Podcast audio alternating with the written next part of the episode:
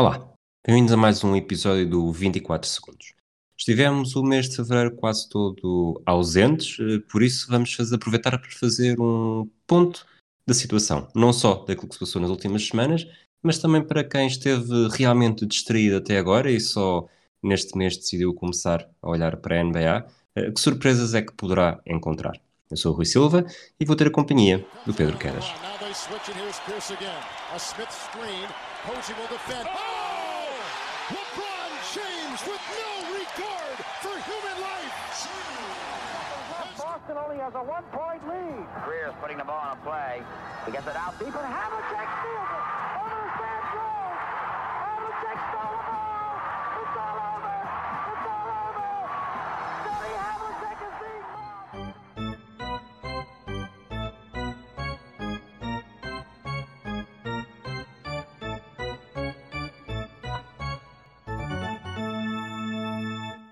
Olá, Quedas.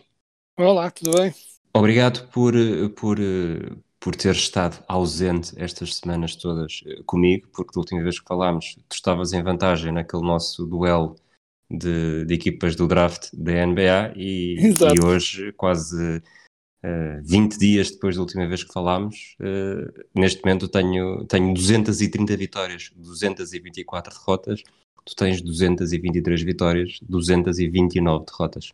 Uh, mas sim, mas sabes que eu sou uma pessoa que tem uma mentalidade muito saudável na competição e esta minha lista de surpresas da temporada não vai ser de todo uma desculpa para eu rogar pragas às equipas que me estão a lixar o draft. De todo. Não é de todo isso que vai acontecer e, obviamente, como é óbvio. É exatamente por aí que eu ia pegar, porque eu, eu confesso que, que desde a última vez que falámos para gravar um episódio, ou se quiseres mesmo em todo o mês de fevereiro, eh, se vi 10 minutos da NBA foi muito, também não li nada, mas eh, pronto, não estou necessariamente sem acompanhar a época desde o início. Mas mesmo se estivesse, portanto vamos, vamos falar também para essas pessoas, uh, olhando aqui para os registros, tanto no Oeste como no Oeste, uh, há uns números que me chamam mais a atenção do que outros. Foi este desafio que eu te fiz, uh, um bocadinho na lógica do mas o que raio é que se está a passar aqui, quem é que é a tua primeira equipa nesta, nesta ordem de, de surpresas ou de registros inesperados? Uh, eu, eu não fiz tanto um ranking de, maior, de maiores surpresas para menores, mas fiz um bocadinho algumas que são grandes surpresas e outras que são simplesmente coisas que eu notei. E para começar, até porque tende a ser um franchise uh, e até que os fãs tendem a ser um bocadinho esquecidos, porque tradicionalmente eram aborrecidos, por isso, tanto eu vou dar o meu primeiro lugar nesta, nesta lista aos Utah Jazz, que estão a jogar de uma forma incrível, né? estão com um registro de 25 vitórias e 6 derrotas e, e são à vontade a nível de basquetebol apresentado em campo, a equipa em melhor forma na liga, que era uma coisa que, pronto, uh, nenhum de nós, nenhum de nós certamente esperaria. Uh, olha, falando até dos rankings que tinha, do draft que tínhamos feito, tu tinhas escolhido os Jazz, se não me engano, na sexta posição na, quando, quando, escolheste no Oeste. Foi a minha terceira escolha, a sexta do, do Oeste. A sexta do Oeste e pronto, e claramente. claramente Portanto, o sucesso, o sucesso está aí, não é? Ah, Toda grande... a música. Nem, nem de propósito, eh, eu acho que a diferença entre a minha expectativa eh, do que eu do que eu achava que os Jazz iam fazer e do que eles estão a fazer é quase exatamente a diferença de, de vitórias e derrotas que nós temos quase. Mas isto para dizer, o Jazz, aquela coisa impressionante é que hum, eles têm neste momento o segundo melhor defensive, defensive rating na NBA e o terceiro melhor offensive rating e estão à vontade com o melhor net rating, não é? Tipo a, a combinação dos dois em toda a liga. Uh, estão, estão numa posição muito semelhante ao que os Bucks eram o ano passado, por exemplo. E é um daqueles casos em que o eye test está em linha com as analytics. Ou seja, o que vês em campo faz sentido depois quando analisas também as estatísticas. E eles de facto jogam com uma coesão invulgar, um pouco com dois comandantes, o Gobert a comandar a defesa, o Donovan Mitchell a comandar o ataque, e todos os role players à volta a cumprirem os seus papéis de forma impecável. E o que é especialmente surpreendente é o modo como conseguem combinar uma defesa muito disciplinada com um ataque muito dinâmico, dominado pelo triplo, não é? Eles são a equipa, são a segunda equipa que lança mais triplos na NBA e a quarta melhor a nível de eficiência, ou seja, por norma, quando tens muito volume, perdes um pouco de eficiência, não é de todo o caso com eles. e, e é de facto impressionante. E, e, e, a questão é que não há, não sinto que haja uma razão uh, única, uma, uma grande razão para apontar uh, porque é que os Jazz estão tão melhores este ano. Eles estão a fazer o que sempre quiseram fazer, o que este plantel, o que este plantel estava a construir para fazer, simplesmente estão a fazê-lo muito melhor este ano. E acima qual é que de tudo, achas que é o desculpa, qual é que achas que é o, impacto do, do Mike Conley aqui? O Mike Conley uh, Essa... esperava-se muito quando ele entrou ano passado, acabou por ter um arranque um bocado tremido, depois até termina bem a, a temporada já na bolha. Olhando para aqui, para as, para as estatísticas que ele tem, está a jogar, não chega a 30 minutos, 16 pontos, não chega a 6 assistências, mas achas que ele de alguma forma uh, poderá ter uh, nos, nos Jazz aquilo que o Chris Paul teve no Standard o ano passado? Uh, sem dúvida, conseguido... não. Sim, eu não acho que tenha sido uma forma tão dramática como o Chris Paul uh, fez e como até está a fazer este ano com os Suns também. Não acho que seja um impacto tão dramático e tão claramente esta é a razão. Mas, sem dúvida, se eu tivesse de apontar uma razão específica para eles estarem um pouco melhores, o Mike Conley estar de novo em forma é sem dúvida uma, uma figura estabilizadora em ambos lados do campo, que essa é que é a parte interessante do Mike Conley, porque o Mike Conley estar eh, ter o Conley a jogar bem ali naquela posição de point guard não só liberta o Donovan Mitchell para ser mais criativo, porque sabe que tem ali um playmaker seguro e estável a garantir que tudo o resto está a correr bem, e é também um excelente defensor que ajuda a toda a, a toda a dinâmica defensiva da equipa dos Jazz. E o que é curioso nos Jazz é que os Jazz, durante anos, eram a equipa que defendia super bem, mas que o ataque era mortiço e sem interesse e muito antiquado. Depois, nos últimos anos, mudaram para um ataque ultra dinâmico, muito rápido, muitos triplos, super moderno, mas parece que perderam um bocado da, da coesão defensiva ao jogarem mais uh, com pace maior, né? mais lançamentos, maior ritmo de jogo e a defesa sofreu um bocadinho. E este ano parece que finalmente conseguiram encontrar o equilíbrio entre os dois. E é por isso que eu, e apesar dessa boa influência do Conley, ele não é a única razão, porque acima de tudo é uh, a receita para o, para o, sucesso deles já estava maioritariamente na equipa que lá estava e já estava maioritariamente nas dinâmicas de ataque e defesa que eles costumam ter. Simplesmente está a correr melhor, estão a fazê-lo melhor, estão mais preparados, mais equilibrados, tudo, tudo é feito com um bocadinho de mais qualidade do que antes e está-se a traduzir numa, numa arranque temporada incrível. Tu falaste nos triplos, eu fui, fui ver enquanto falavas. Eu diria que dos jogadores que têm pelo menos 4 uh, triplos tentados por jogo, uh, as médias são o Joe Ingles tem 46%, o Royce O'Neal tem 40, uh, 42%, o Mike Conley 41%, o Bogdanovich 39%, o Donovan Mitchell praticamente 39% e o Jordan Clarkson 38%. Isto é pelo menos 4 triplos tentados, mas o Donovan Mitchell e o Jordan Clarkson, por exemplo, tem 8,7 e 8,5. Portanto, é mesmo uma chave para, para marcar mais pontos do que é suposto, do que é suposto, do que é, do que é esperado por, hum, por médias. As derrotas, já agora, antes de passarmos para outra equipa, e como foram tão poucas, uh, perderam contra, contra Minnesota por 5, contra Phoenix por 11, contra Brooklyn por 34, contra os Knicks por 12, e se calhar os Knicks também seriam uma conversa interessante, contra os Nuggets por 11, e, e desde então têm, têm praticamente só. Aliás, eles têm, têm ideia que eles estão com 20, com um parcial de 20 vitórias nos últimos 21 jogos, ou, ou algo semelhante, e entretanto perderam com os Clippers por 4, é a última derrota da equipa. Para onde queres ir agora? Então agora começámos com uma surpresa positiva, vamos agora para uma negativa uh, que é. Uh, vou agora falar um pouco dos Miami Heat. Okay. Uh, Finalistas vencidos da edição do ano passado. E que este ano estão, para já, com um registro de 14-17, que é, obviamente, francamente fraco. Uh, 14-17 e com três vitórias consecutivas no momento em que falamos. Sim, sim, ou seja, estavam piores ainda, estão a melhorar. Mas a coisa estranha é um, não há bem. É, é um daqueles casos em que é complicado fazer uma análise muito estruturada sobre o que está a correr mal, porque me parece ser um caso puro de lesões atrás de lesões, atrás de lesões, entre Covid e outras mazelas. Os HIT, os HIT parece que ainda não conseguiram ter uma sequência de jogos com a sua equipa na máxima força. Por isso é difícil fazer uma comparação genuína entre o que são este ano e o que eram antes. Ou seja, nada parece estar estruturalmente errado com a equipa. E a defesa continua bastante boa, como já era antes. E pessoalmente nos momentos em que a coisa aperta, nos grandes momentos, eles continuam a defender bem.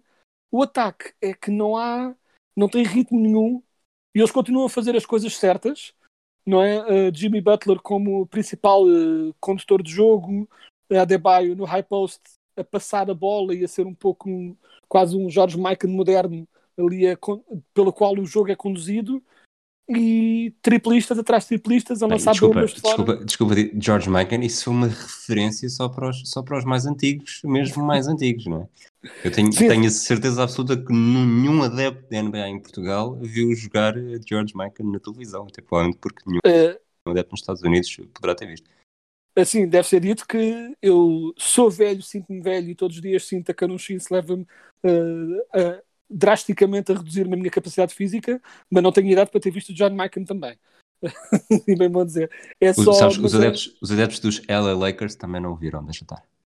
Ah, sim, sim. É toda, toda uma discussão sobre se os campeonatos do, do Michael contam ou não que os Celtics, que certos fãs dos Celtics gostam de, não, sabes que esse, isso já foi um tema de conversa, salvo em novembro ou mesmo no final de outubro com o Nuno Guiar. E não me lembro exatamente onde é que nós chegamos, mas uh, realmente há argumentos que fazem sentido para os dois casos. Uh, sinceramente, para mim, uh, à partida, acho que deve, deve, deve contar. Apesar de depois os, pró os próprios Lakers não serem muito bons para eles próprios neste, neste assunto, mas Sim, exato. desviámos. Bama da Baio, comparação com George Mikan. Uh, uh, exato. E, mas a coisa curiosa é, eu não os vejo fazer nada especialmente errado, mas simplesmente não há não há consistência. Uh, volte, não, há um, não há uma sequência de jogos consistentes em que todos os belíssimos triplistas que eles têm lancem sempre bem. É tudo um pouco mastigado, é um bocado, nunca se sabe bem quem é que, para além de Adebayo e Butler, nunca sabe bem quem é que vai estar em forma num certo dia. Está sempre alguém lesionado, seja Covid, seja protocolos de Covid, seja lesão, mesmo lesão. O Dragic tentado muito tempo fora também. E então é um pouco, ou seja, estão piores, isto para dizer, estão piores, mas não me ainda assim, não me assusta especialmente. Uh, ainda não tinha, estava a ter uma conversa uh, com outras pessoas sobre isto e estávamos a falar e eu concordei com aqui o shout-out para, o, para o Lucas, que ele disse uma coisa tu falas, tu falas com outras pessoas sobre a NBA sem ser comigo? Uh, claro que não, Lucas. Bom, é foi, foi o episódio possível, uh, voltamos uh, talvez na Luca... próxima. Lucas é o nome carinhoso que eu te dou a ti. ah, ok. Não sei okay. porque é que isso é um nome carinhoso, mas, mas passará a ser. mas dizia eu. E ele disse uma coisa com a qual eu concordei muito, que é os Nets estão a jogar muito bem agora, e os Miami Heat estavam na altura, então, especialmente em baixo de forma. E, no entanto, se me dissesses uh, que ia ser, por exemplo, agora um confronto segundo contra sétimo, Nets contra Heat, e dissesses põe dinheiro em quem ganha, eu não sei se não continuava a apostar nos Heat. Ou seja... Uh... Percebo onde queres chegar. Acho que seria uma série, seria uma série envenenada para Incrível. os Nets como, como segundo cabeça de série. E, e, provavelmente seria uma série para ser resolvida, a não ser que claro, com os Nets na máxima força e com, com o Kevin Durant uh, a fazer diferença, como sabe, sobretudo nestes, nestes momentos de playoffs, uh, poderia ser, não me espantaria se me dissessem que era uma sweep, apesar de, de à partida achar que ia ser muito mais equilibrado do que uma série segundo Dois contra sete, sétimo normalmente. costuma ser. Exato. E eu, nem acho, e eu nem acho que seja garantido que os Heat fiquem para sétimo, porque isto, com uma boa streak de vitórias, eles já estão ali outra vez na, na bulha por aqueles lugares dos 4-5 mas não obstante, tem estado bastante mal e foi assim a minha, a minha primeira surpresa negativa, chamemos-lhe assim. Bem, próximo. Fazendo aqui, saltitando, vamos agora outra vez para, para uma surpresa positiva. Desculpa, desculpa, uh, uh, eu ia dizer isto, entretanto esqueci-me e depois uh, relembrei. Só para fechar o Zito, tu falaste da, da irregularidade do Zito. O Zito estão com uma série de três vitórias consecutivas. Antes tinham tido uma série de três derrotas imediatamente anterior, uma série de quatro vitórias. E, e antes disso, uh, só por uma vez tinham conseguido vencer mais de um que um jogo uh, consecutivo. Portanto, isso também ajuda a perceber muito Sim. da tal irregularidade que tu acentuaste. É mesmo, é, é, pura falta de ritmo. Eu, eu vejo aqueles, eu vejo os jogos deles e é mesmo pura falta de ritmo. Aquilo parece que não conseguem ganhar eh, nenhuma consistência em nada e pronto, e andam-se um, um bocadinho à deriva. Mas pronto, tipo, a ver se agora finalmente começam a melhorar, mas pronto, ainda não é garantido. Vamos ver. Vamos então avançar para a próxima, agora sim, sem interrupções. E agora uh, vamos passar, já tinhas falado deles e têm de ser falados, que são os Knicks. os Knicks de Thibodeau estão melhores este ano pela razão mais Thibodeau de sempre. Que é que estão a defender estupidamente bem. Uh, não podia ser mais o calling card. 15 vitórias, não... 16 derrotas, não é? 15 vitórias, 16 derrotas. O que não é um registro incrível, mas é muito mais do que se esperava dos Knicks. Né? Tipo, essa é que é a surpresa os Knicks, positiva. Os Knicks que, uh, ressalve-se também, na nossa lista uh, do, do Oeste, em que eu fui o primeiro a escolher, portanto tive a primeira escolha do Oeste, tu tiveste a segunda, fomos para aí fora, eu tecnicamente não escolhi os Knicks, os Knicks eram a única equipa que sobravam, e, tem, e tem neste momento 15 vitórias, mais, tantas como a tua primeira escolha, foram os Celtics, que têm, com, apesar de estarem com o melhor registro, 15-15, mais do que a tua segunda escolha, eh, que se for os Miami Heat, 14-17. Não, é, é impressionante. É impressionante, sem dúvida. E acima de tudo, uh, a grande diferença é que eles, o ataque continua a ser fraquito. Continua a ser muito ineficiente, um bocado old school demais, falta triplos, falta dinâmica, falta velocidade. O Julius Randle está a jogar muito bem, uh, mas é um ataque ainda um pouco mastigado. Mas a grande diferença, aqui a grande razão a grande razão a apontar é, é, do mesmo modo que eu não tinha nos jazz uma razão específica para dizer porque é que eles estavam tão melhores, com os Knicks é muito, com os Knicks é muito simples. Eles no ano passado tinham a 22 segunda melhor defesa na liga, este ano tem a terceira melhor defesa na liga. É um salto gigantesco de qualidade a nível defensivo e ajuda a explicar as vitórias muito 90s, muito batalha campal que eles têm conseguido esmifrar ao longo deste, deste início de temporada. Duas perguntas. Uh, falaste do ataque uh, um bocado mastigado, foi o que disseste? Foi o termo? Sim, Só sim. para não, não fugir. Achas que se o treinador, em vez de se chamar Tom Thibodeau, fosse Tom Thibaud uh, era mais moderno? Pá, não. Essa foi. Por norma, as tuas piadas secas são assim. Uh, quase destroem-te a alma um bocadinho por dentro, né? tu ficas a pensar, ah, quer dizer, há algo que dentro do coração se parte quando tu dizes tipo, como é que ele foi capaz de dizer esta, mas essa foi muito boa e só por teres injetado um pouco de cultura neste podcast já mereceu, já mereceu a pena fazer, espera, fazer espera, espera só até ser insultado pela pronúncia francesa. Mas, mas outra coisa que eu tenho para te perguntar também, que foi algo que eu me apercebi que tinha acontecido em fevereiro, mas que não, não acompanhei, e algo que me surpreendeu porque eu achava que ele estaria destinado a, a ir parar uma equipa de uma equipa que fosse lutar pelo título como, como segundo como ajuda para, para a segunda linha. Uh, o Derek Rose foi parar aos Knicks. Tens algum comentário a fazer em relação a isso? O comentário que tenho a fazer é que achei que ele ia, achei exatamente que ele ia fazer o que tu achavas também que ele ia fazer, que é tentar ir à caça de um título.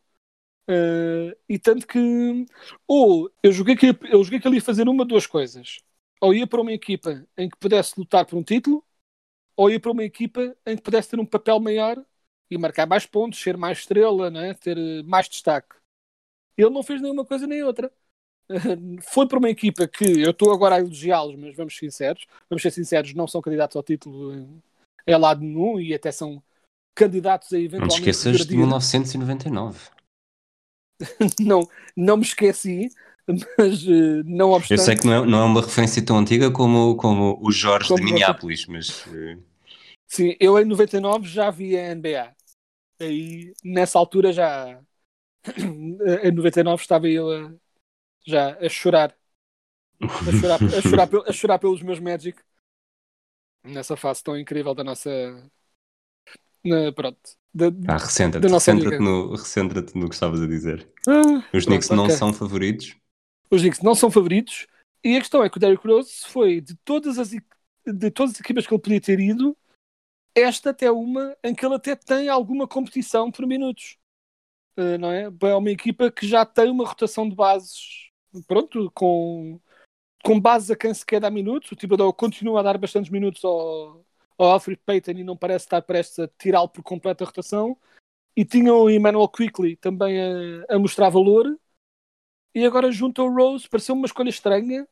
Uh, para ele, acima de tudo, não para os Knicks, obviamente para os Knicks dá imenso jeito ter um jogador como o Rose como não é? Tipo, injeção de pontos vinda do banco.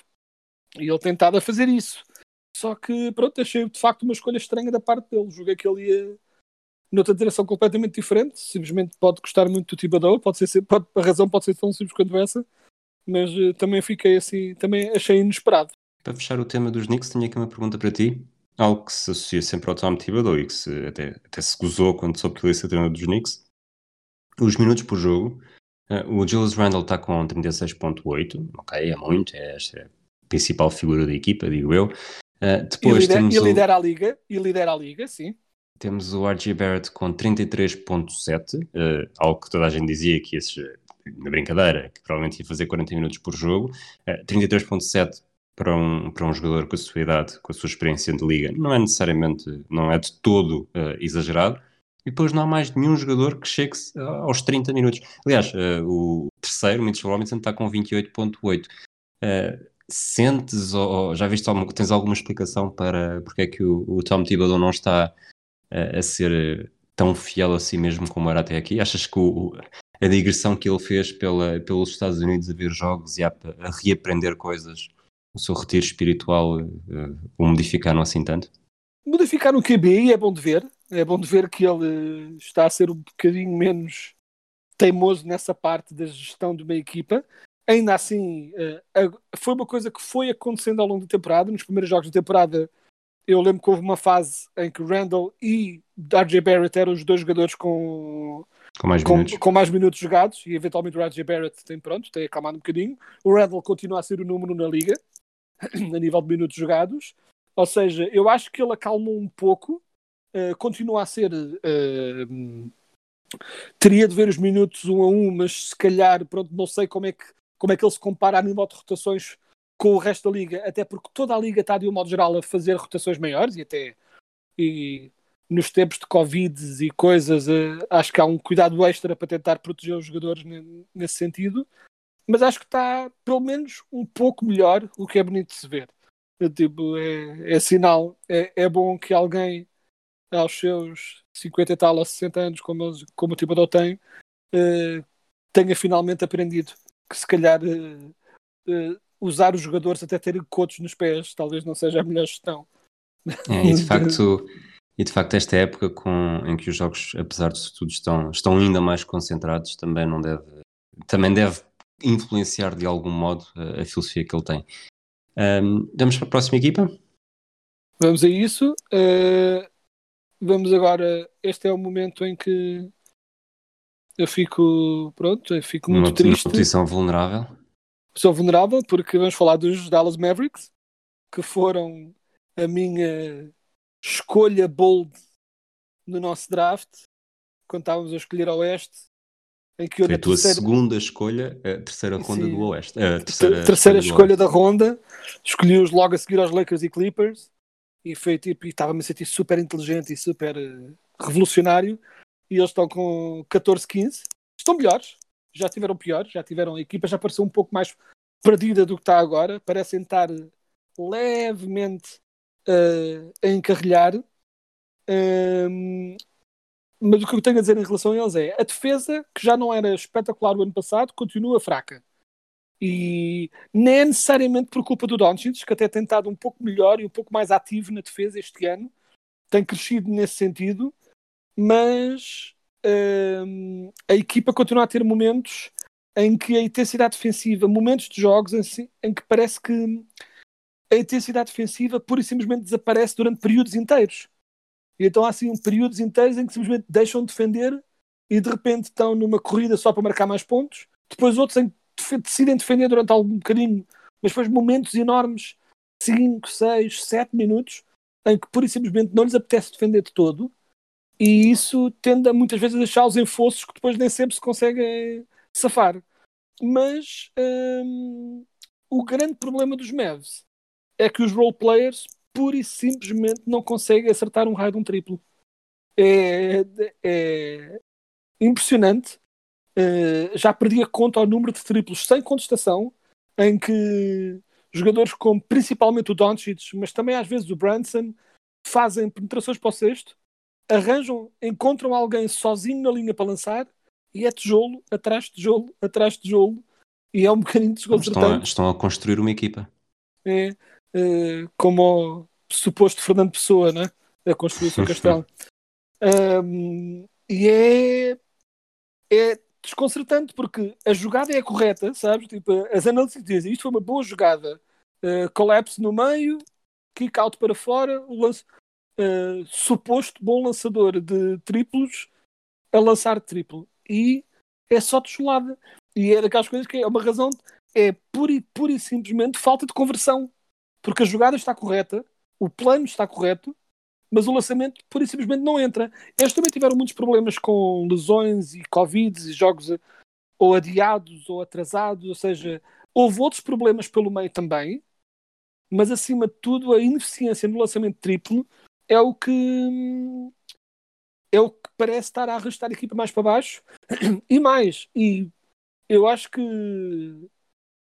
o facto de eles, mesmo com a percentagem pavorosa de lançamento de triplos que estão a ter este ano, continuarem a ter o nono ataque mais eficiente da liga, mostra que o plano até está bom e o Doncic está a jogar muito bem, depois de um arranque um bocadinho mais coxo, está a jogar super bem e eles, no de geral, estão a jogar bem e a fazer as coisas corretas, mas o facto de terem momentos em que, por simplesmente, não acertam um triplo durante, às vezes, períodos inteiros, quase, uh, é o que está um pouco a enterrar esta equipe. Ou seja, não há grande dica a dar aos Mavericks se não seja acertem o raio dos lançamentos. Tipo, é começarem a acertar e a, a equipa claramente ficará melhor. Uh, como, por exemplo, ainda na noite passada contra os, contra os Grizzlies, ontem. Uh, depois os Grizzlies lá no fim apertaram um bocadinho mais o jogo, mas os Mavs dominaram o jogo quase todo, em grande parte porque estavam a acertar os triplos. Pronto, é, é tão simples quanto isso. Na tua experiência de, de adepto de NBA, que já viste algumas equipas a, a mudarem de nome e a mudarem de cidade, achas que há alguma hipótese do Mark Cuban uh, passar o, os Dallas para Mavericks? Acho que, sendo que o Mark Cuban é um tipo com enorme sentido de alto humor, até pelo modo como ele lidou com o facto do Zach Lowe ter dito uh, que o Luca Doncic estava a fazer birras demais e o Mark Cuban respondeu com a, a, com a eloquente e autorreflexiva fuck Zach Lowe. Um, acho que ele estaria perfeitamente adepto a gozar com o facto de eles não acertarem triplos. Acho que seria a pessoa certa para fazer uma sugestão dessas. Mais uma equipa. Não sei se tens mais, mas vamos, vamos uh, tenho, tenho, Temos tempo, tenho, assim, portanto... tenho aqui mais duas equipas em que tenho coisas. Depois tenho assim umas equipas de consolação, chamemos-lhe assim, só para dizer umas coisas rápidas no fim, uh, mas um, vamos ainda com mais umas equipas assim que têm algo mais a dizer. Uh... Eu, não, eu, não, sei se vais, se vais falar destas duas, mas já que estamos também sempre a fazer a associação ao draft, uh, apesar de eu estar a ganhar, vantagem de 6, uhum. repito, eu consigo ter as únicas duas equipas que ainda não chegaram às 10 vitórias. Uh, no Oeste, os Pistons estão com 8-22 e não é necessariamente um registro surpreendente. E no Oeste, os Timberwolves estão com 7-24. Não sei se virias a falar dos Timberwolves mais à frente, mas também se, se ias, não, não fales já, mantém a tua, mantém a tua lógica e, e fala da equipa que, que estavas preparado. Eh, eu não ia falar de nenhuma dessas equipas em grande parte porque, um, não é nenhuma surpresa que os Pistons e os Timberwolves este ano sejam fracos. Uh, uh, os Pistons têm uma surpresa individual, que é o quão bem o Jeremy Grant está a jogar. Ainda assim, uh, esperava-se que ele tivesse mais pontos e mais até pronto, mais minutos, obviamente que ia ser... Uma referência totalmente insuspeita, tendo em conta que o tens na tua equipa da Fantasy. Ah, tal como tenho uh, Adebayo e Doncic, dois jogadores sobre o qual me fartei de falar hoje, um dos quais comparei a George Mikan, portanto, totalmente insuspeito. é completamente insuspeito e nem estou. Eu acho que a tua, a tua, reputação, a tua reputação depois disto vai estar em quedas. Uh, nice, nice. E nem estou de todo hoje aqui a fazer este podcast uh, como uma espécie de intervalo momentâneo de, das horas consecutivas que eu passei a rogar pragas em relação à semana passada no Fantasy, porque não só só ia ter o, os Mavericks a jogar com o Luka Doncic duas vezes nessa semana, como houve uma puta de uma tempestade no Texas, uh, que fez com que eu perdesse o meu melhor jogador durante uma semana inteira e, e peço Portanto, neste, neste momento Neste momento o Ricardo Brito Reis já está, já está uh, uh, a exultar com a tua linguagem mais uma vez. Com a minha linguagem. Uh, a meretriz desta minha semana. Uh, Xissa Penico da semana de fantasy que foi, em que, uh, e em que aconteceu aquele momento especialmente hora bolas, em que eu não tinha, não tinha a certeza que o Kawhi Leonard fosse regressar, uh, e como tinha de fechar a equipa, tinha de fechar o jogador que ia ficar na posição dele duas horas antes de, dos Clippers jogarem, não pude arriscar. O Kawhi Leonard jogou e fez mais 20 pontos que, um, que o jogador que jogou no lugar dele. E eu perdi a semana por 7 pontos. E se vocês acham que eu não, que eu não passei o dia todo uh, a pensar nisso, não só de segunda, mas como hoje, e provavelmente até 2014, 2014, meu Deus, até 2034, se pensam que eu não vou estar a pensar nisso ainda, não me conhecem bem. Feito, Exato. feito este pequeno preâmbulo sobre fantasy sobre, ninguém, sobre o qual ninguém quer ouvir. As pessoas dizem sempre isso e de facto no outro dia houve alguém que nos corrigiu, o João Penetra, a dizer, acho que foi o João Penetra, a dizer eh, que isso não é verdade, que as pessoas gostam, que ele pelo menos, nós podemos falar sempre que quisermos porque ele gosta e, e de facto eu quando mesmo nos podcasts uh, americanos, quando eles dizem isso, uh, eu sinto exatamente o mesmo, que é, por mim podiam continuar a falar, porque eu acho interessante ver como é que, como é que até porque isso tudo, a história que tu contaste do, do Kawhi Leonard é algo que já, que já todos nós passámos por isso, ter de tomar aquela decisão com o tic-tac do, do prazo uh, a chegar ao limite. Questionable, exato. questionable, questionable, tipo, ah, tipo, exato. Exato. Mas avançamos lá então. E já agora, não, já que as pessoas gostam de ouvir, devo só dizer que fiz esta semana a coisa mais mesquinha possível que alguma vez fiz, que é, perfeito, é uma estratégia perfeitamente válida, mas foi completamente Foi fazer às 5 para a meia-noite e à meia-noite e 5. Não, não, ir... não esse truque farsola, que também já fiz este ano, devo admitir, mas o que fiz este, esta semana foi, eu essencialmente esta semana, do modo como as equipas estão, eu tenho os meus lineups todos fechados para a semana toda. Ou seja, Sim. Neste momento, não, se não se Tens seis ninguém, jogadores em todos os dias. Tenho seis jogadores todos os dias disponíveis para jogar. Não preciso fazer mais nada. Mas uh, uh, um dos jogadores que eu tinha a jogar, o Ludort, mandei-o embora para ir buscar um jogador para o dia de quinta-feira, em que eu já tinha a equipa completa, mas era um jogador bom que estava disponível para essa coisa, e o, o meu adversário esta semana tem poucos jogadores nesse dia, e eu basicamente fui buscar um jogador extra para esse dia que não precisava, só para, só para haver menos um disponível para o meu adversário ir buscar. Que é provavelmente a coisa mais mesquinha que eu já fiz a nível de fantasy. Não, é assim que as pessoas. Lá está, a, tua reputação, eu não vou repetir o que mas a tua reputação não estás a fazer, não estás a fazer um grande favor. Yeah. Mas pronto. Portanto, vamos avançar, vamos avançar para a equipa. Que agora é avancemos, melhor. que isto foi mesmo um, um grande digress. Então, falemos agora um bocadinho de. Por acaso, desculpa, Desculpa, uh, não, sei quantas pessoas é que não sei quantas pessoas é que nos ouvem que, que participam ativamente em, em ligas fantasy e o suficiente para depois uh, quererem vir comentar uh, sobre isso também. Mas aproveitando tu, a tua história, que nos contem também no pode ser através do Twitter do, do 24 segundos ou mesmo dos, dos nossos handles no Twitter, o meu é RP Silva, o teu é só quedas, mas passa, o teu é quedas, aliás, mas, mas passas lá pouco tempo, mas de qualquer das formas, se, se forem mas, falar connosco, nós damos por isso. Sim, sim, digam. Nos digam quais são as piores coisas, os vossos piores truques, que já, truques menos, menos limpos, que já fizeram numa, numa liga de fantasy. E dito isto, quedas, finalmente então, lá, pela sexta ou sétima vez, vamos avançar. Exato, agora sim. Então, uh, vamos falar um pouco dos Toronto Raptors que... que, mesmo assim estão muito melhor do que do, do que, que, estavam do que poderiam estar a, gra a, gravarmos este episódio umas semanas antes, porque eles nos últimos, nos últimos jogos uh, estão. Estou a fazer aqui umas contas rápidas, eles neste momento, portanto, são com registro 16-15, correto? Uhum, exato. Estão com quatro vitórias consecutivas uh, e nos seis, oito jogos anteriores, uh, nos nove jogos anteriores, seis vitórias, aliás, nos oito jogos anteriores, cinco vitórias e três derrotas. Portanto, estão com, estão com 9-3 nos últimos 12 jogos. É, estão claramente a melhorar e uh, continua a ser uma surpresa. Eu estava à espera de um pouco mais, estava à espera de um pouco melhores, vamos dizer assim. Eles estão este ano bastante medianos, uh, são um pouco medianos em tudo. São porreiros, defendem razoavelmente São bem, os Toronto Raptors. É, defende razoavelmente bem, ataca razoavelmente bem. Eu estava à espera de um pouco mais. Esta surpresa é mais pelo arranque do que necessariamente como estão agora. E, e é, foi outro, é outro daqueles casos em que era. Não havia nada de errado na equipa. Eu, pelo menos, não senti que houvesse nada de errado na equipa. Naquela altura em que estava a perder muitos jogos, era simplesmente tudo um pouco pior. E, por exemplo, muitos jogos apertados em que perdiam sempre nos momentos decisivos. Muitas vantagens perdidas, ou seja, muitos. Ou seja, não era tanto uma maleita geral da estratégia do jogo, era mais uma muito consistente, ou seja, consistentes quebras de performance em minutos cruciais dos jogos.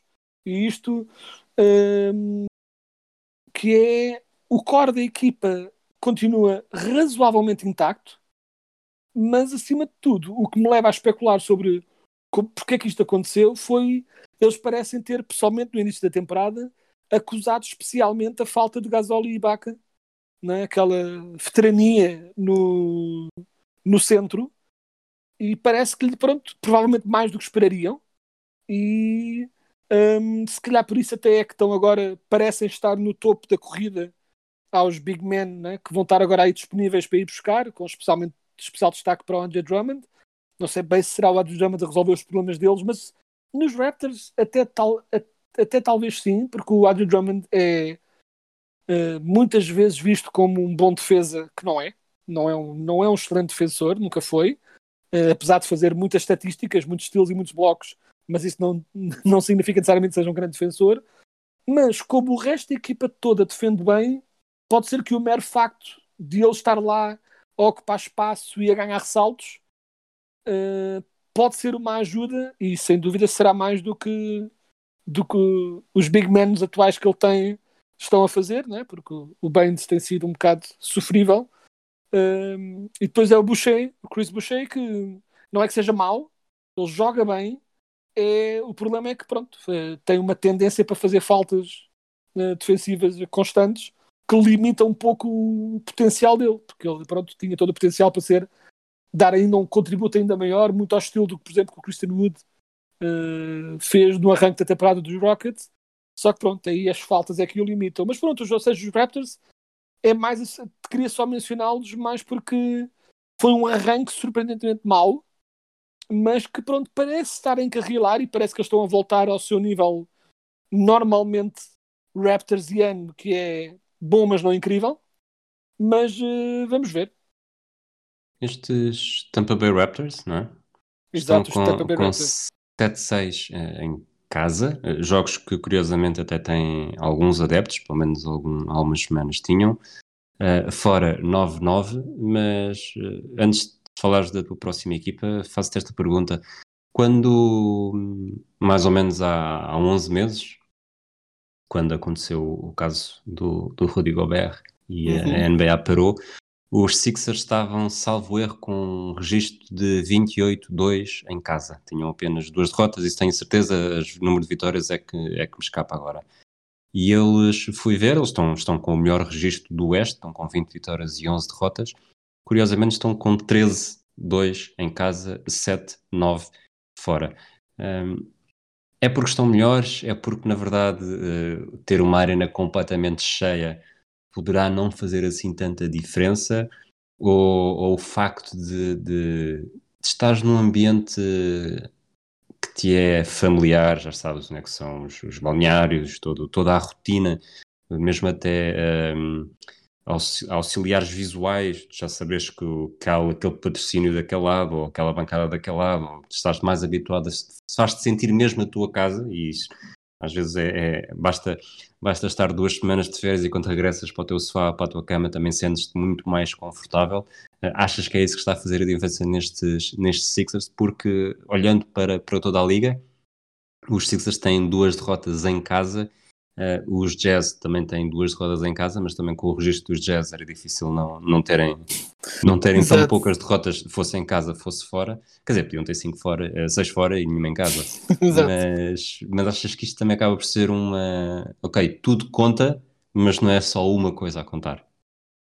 É, eu acho que não, o ser humano gosta muito de rotinas.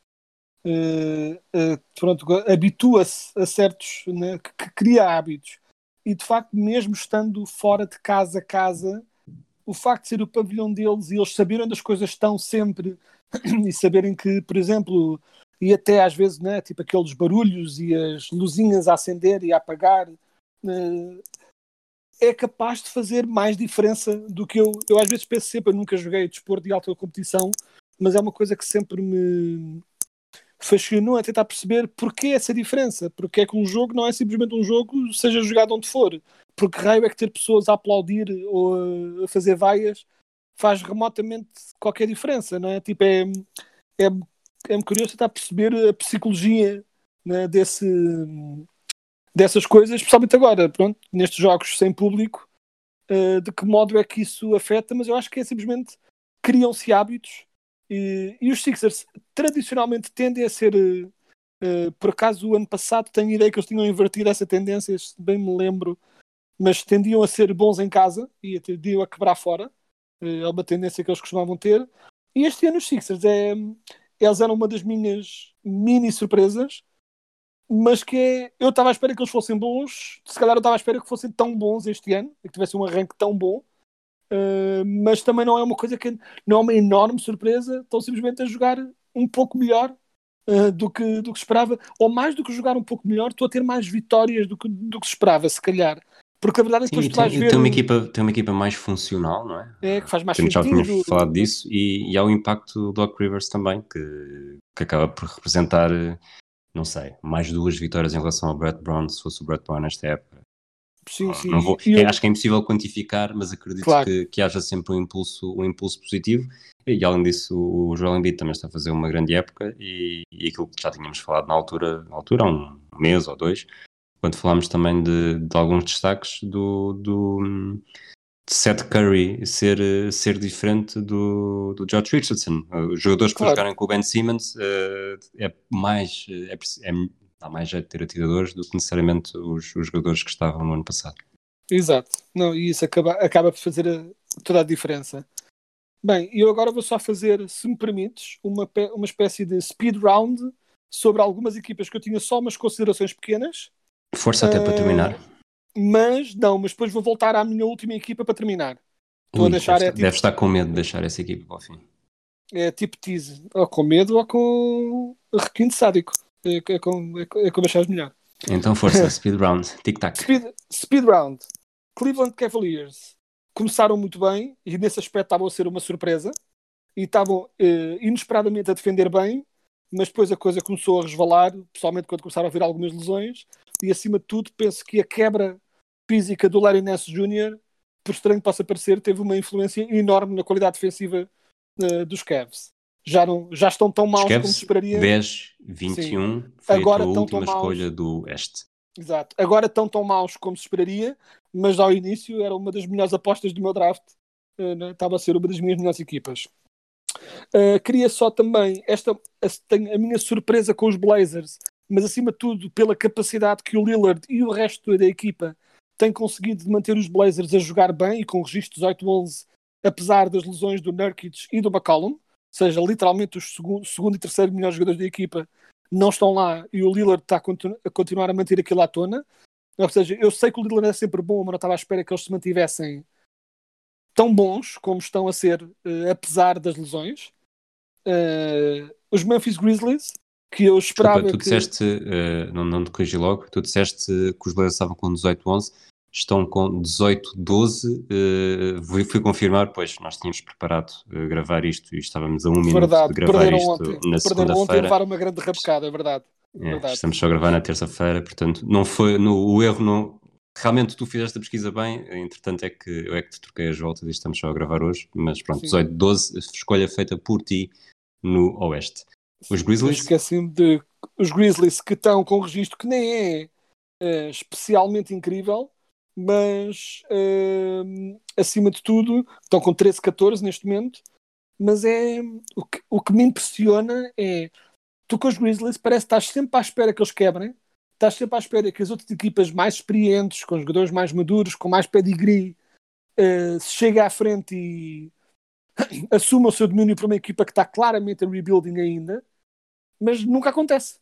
Estão sempre a jogar bem, estão sempre competitivos, estão sempre a dar luta liderados pelo Jamarant, que é um jogador que claramente é e vai continuar a ser uma estrela nesta liga, mas tudo o resto à volta, todos parecem jogar uh, consistentemente bem. O Valanciunas joga bem, Brandon Clark joga bem, ainda nem sequer tem o Jaron Jackson, que será uma grande adição à equipa quando eventualmente voltar. Ou seja, a equipa parece toda, de um modo geral, com um plantel comparativamente pior com outros, ou pelo menos muito imaturo, surpreendem pela positiva por continuarem sempre a jogar bem.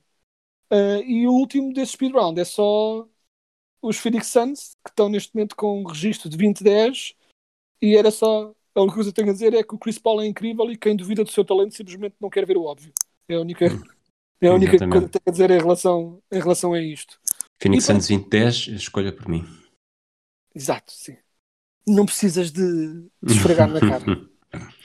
Até porque eu vou fazer. Não precisas esfregar na cara as tuas boas escolhas, porque eu agora vou fazer um, um grande self-own, que é a minha primeira escolha é esta.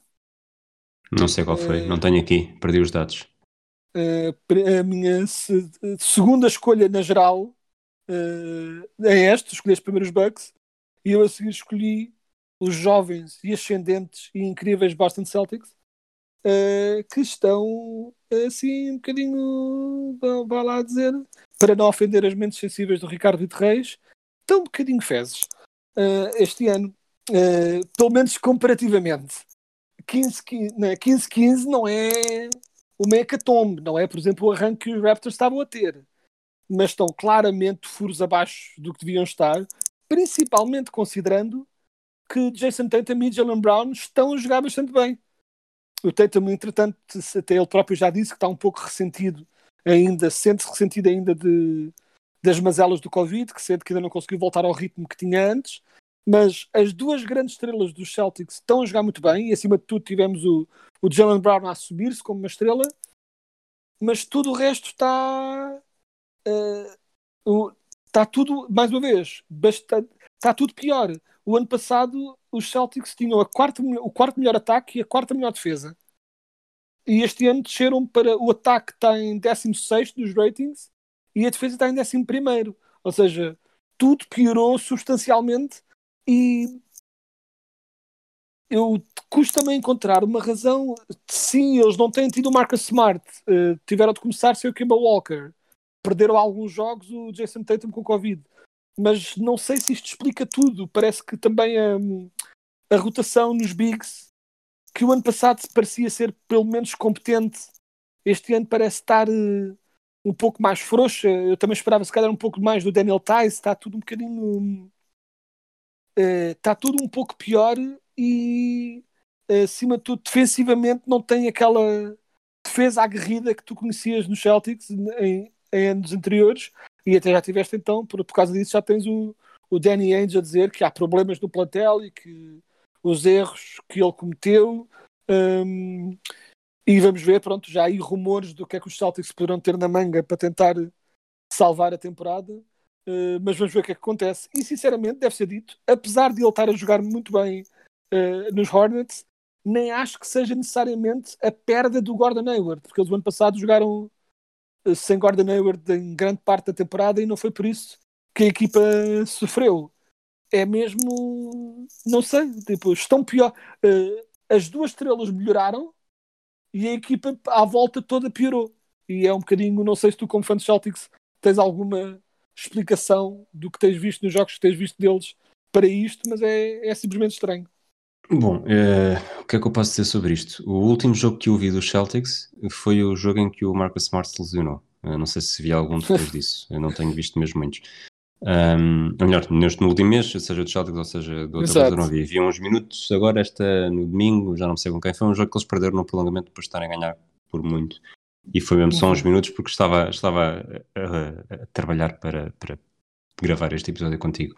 Uh, eu acho que, que a ausência do Smart para esta última série, que, são, que é quase derrota, vitória, derrota, vitória, derrota, derrota, vitória, derrota, derrota, eh, acaba por, eh, por influenciar, e se este período fosse um bocadinho mais estável, até porque o Jason Tatum tinha regressado entretanto, as coisas poderiam estar diferentes. Uh, mas estando diferentes, estariam só a mascarar aqueles problemas que já disseste, porque já sabia que o, que as exceções que os, que os Celtics tinham para reforçar a equipa uh, teriam sempre de uma delas, pelo menos, porque acho que a outra, a do, uh, da troca do Gordon Hayward, vai ter de ser, não é já, vai ter de ser só no, no verão ou mesmo no início da próxima temporada, porque eles têm 12 meses para utilizar, mas a outra para chegar a alguém, e acho que essa, essa posição de, de poste, o Thais e o Tristan Thompson não, não estão necessariamente, uh, como tu disseste, acho que não, não há nada não há nada a comentar, não sei exatamente o que é que poderá ser feito ali, até porque também não tenho estado muito atento. Uh,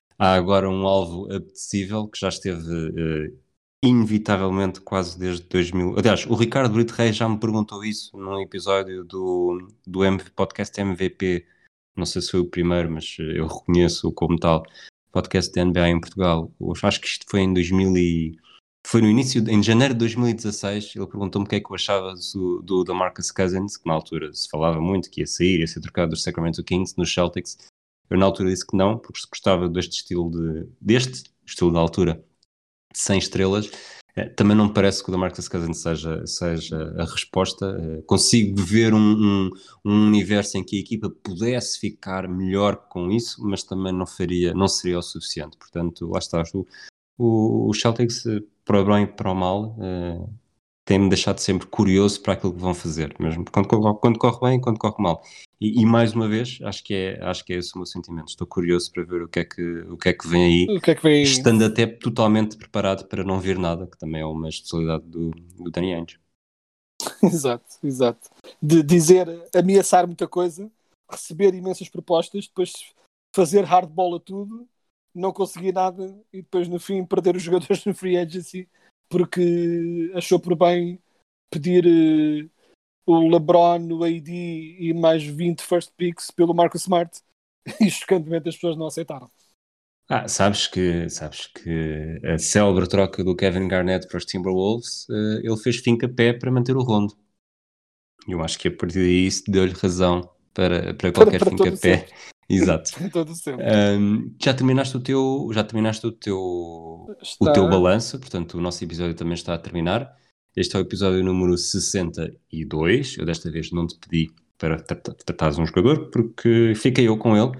Um, só, só havia dois para escolher, um tal de Bob Dill, que jogou pelos Detroit Falcons em 1947, e um que te vais lembrar, provavelmente, o Scott Pollard, uh, poste ah. Jogou com o 42 nos Pacers em 2004, 2005 e 2006 e porque, para todos os efeitos, sou eu que estou a tratar deste, deste podcast e que eu vou editar, uh, vou relembrar apenas que ele fez, terminou a carreira em 2007, 2008, não jogava nesta altura com o número 62, fez 22 jogos pelos Celtics, não chegou a uma média de 2 pontos por jogo, não chegou a uma média de 2 ressaltos por jogo, Aliás, a única, a única média de dois por jogo que ele conseguiu foi faltas cometidas, mas ainda assim conquistou o 17 campeonato na história dos Boston Celtics e, e, é de facto, eh, eu só me lembro dele uh, desta época e mesmo lá está, é difícil porque ele jogava, aliás, tem aqui outra média que é 7.9 minutos por jogo, que é superior a 2 também,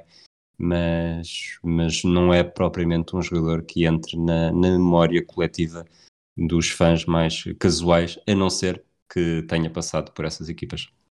Exato, e eu tenho só a dizer em relação ao Scott Pollard que é uma coisa muito importante para dizer que é uh, para além do seu contributo pronto, uh, decisivo. impagável, decisivo para o título, uh, só superado pelo grande Red Mamba. Pô, não, nem compares, nem compares. Eu até, até te vou. Ai, ai, o que tu estás a fazer? O que tu estás dito, a fazer. Dito isso, não, para já deve ser dito que o Scalabrine uh, é o protagonista de uma, das, de uma das melhores séries de vídeos que eu já vi algumas vezes, que era quando as pessoas diziam, uma altura que as pessoas fartavam-se de dizer Desculpa. que até eu ganhava o Scalabrine, e depois ele fez uma série de vídeos a destruir por completo gajos que te jogavam no, no high school e coisas que tais, e ele é super em baixo de forma a distribuí-los sem grande, sem grande problema, um pouco como quem diz, meninos, eu cheguei à NBA é porque sou muito bom, tipo, menos. Médias, médias do Scalabrini no ano do título, 1,8 pontos, portanto, iguais ao Scott Pollard. 1,3 faltas, uh, meio turnover, 0,2 blocks, 0,2 steals, 0,8 assistências, 1,6 ressaltos. Uh, jogou mais minutos por jogo em média do que o Scott Pollard. Teve 9, foi 9 vezes no 5 inicial mas, mas cada vez que entrava, normalmente era um. Era, ele chegou a ser o, o Human Cigar. Yeah, o Human Victory Cigar, exato. Exato, um bocado como o Tackle Fall é, é nesta altura. Yeah. E, e, quando entrava, os Edge Celtics queriam a toda a força que ele fizesse um triplo. Exato. Ele acaba com uma média neste, nesta época com um triplo tentado por jogo, lá está, 32%, não é grande coisa, mas uh, quem via jogos no, no pavilhão, uh, sair de lá com um triplo do Scalabrini era capaz de ser o momento mais vibrante de todo o jogo. E só para terminar o meu ponto sobre o Scott Pollard, deve ser dito que há uma, eu percebo que tu só te lembres dele nos Celtics, mas devias te lembrar dele uh, também quando ele jogava, e eu estou aqui a encher chouriços enquanto eu... vejo Uh, vou, ele... vou defender-me, vou defender-me enquanto vês, porque eu já, já disse muitas vezes que, que, que, só recomecei a ver NBA a partir do jogo 6 da, da final de 2005-2006 entre os Heat e os Mavericks. Portanto, só me poderia lembrar dele depois nos, nos Cleveland Cavaliers em 2006-2007, onde fez ainda menos estatísticas do que com os Celtics. Mas presumo que, que vais falar ou do, da altura dos Kings ou dos Pacers. Eu ia dizer, ele deves fazer uma deep dive no Scott Pollard de um modo geral, porque nos Kings, nos Pacers e até um pouco nos Cavaliers, ele teve uma das melhores sequências de cabelos, cabelos e barbas ridículas que, que a Liga alguma vez viu, e só por isso o seu contributo é valioso e uh, porque ele no Celtic já tinha um ar muito, tinha, estava com um ar muito normal, cabelinho curto, com umas entradas, uma barba, mas se, se, se as pessoas quiserem pesquisar Scott Pollard nos Cavaliers, Kings ou Pacers, verão um dos jogadores mais absolutamente ridículos que a Liga alguma vez viu a nível de como é que é possível teres achado que isso era uma boa ideia uh, pôr na tua cabeça ou na tua cara e só por isso ele merece sem dúvida o destaque que teve. Muito bem. O episódio de, desta semana fica por aqui. Uh, voltaremos em breve. Obrigado, Quedas. É, obrigado eu. Obrigado a todos aqueles que nos ouvem também. Uh, até a próxima.